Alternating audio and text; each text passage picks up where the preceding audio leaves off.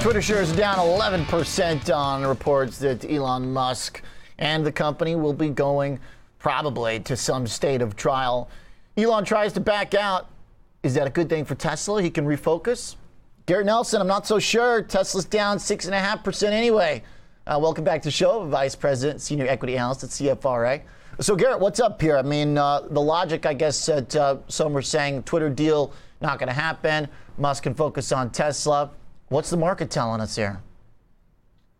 Yeah, thanks for having me. Um, so this news really comes on a tough day uh, for the broader market and for tech stocks overall. Um, for sure. Tesla really trades uh, in tandem with with tech stocks, and you can look at some of the other uh, EV companies, and and they're down very sharply along with Tesla today. So, um, but you know, so that aside, we think it is a positive uh, for Tesla because I think that the general sentiment was that Elon Musk was was potentially biting off more than he could chew with the with the Twitter acquisition.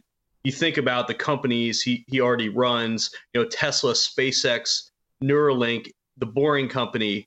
You know, to add Twitter to you know to that portfolio of companies, you're considering some of the the uh, the issues at Twitter. Uh, you know, it's it's just better uh, that this I think that this deal doesn't happen if if you're a uh, a, a, Tesla investor.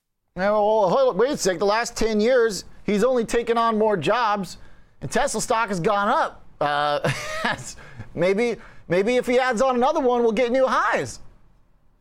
I think what you've seen over the last few years, though, is Elon Musk very focused on Tesla, and that's why their their execution has been so great if you look uh, at their quarterly earnings, they've beat 10 of the last 11 quarters. And I think it's really a testament to his focus on, uh, you know, on, on, on ramping up the China factory, on building the two new factories uh, in Texas and in Germany.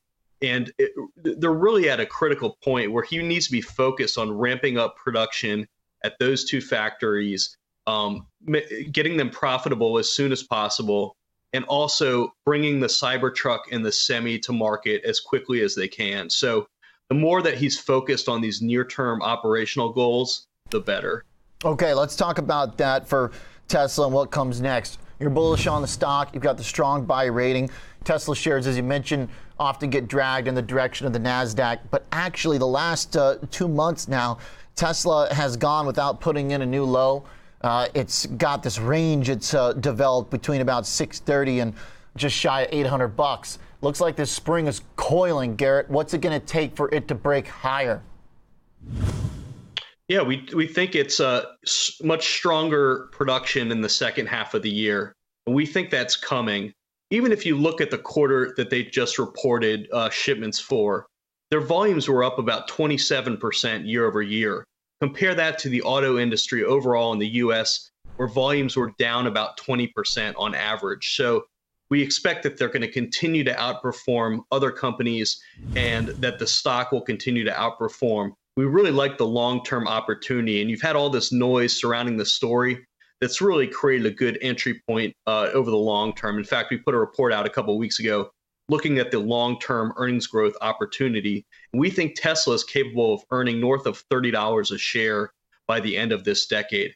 That compares to a little less than $7 a share that they earned last year. What about the, uh, China competition and uh, the regulation that uh, the country has imposed on its own uh, tech businesses? As uh, Tesla's tech business, is there a potential chance that that relationship frays at all?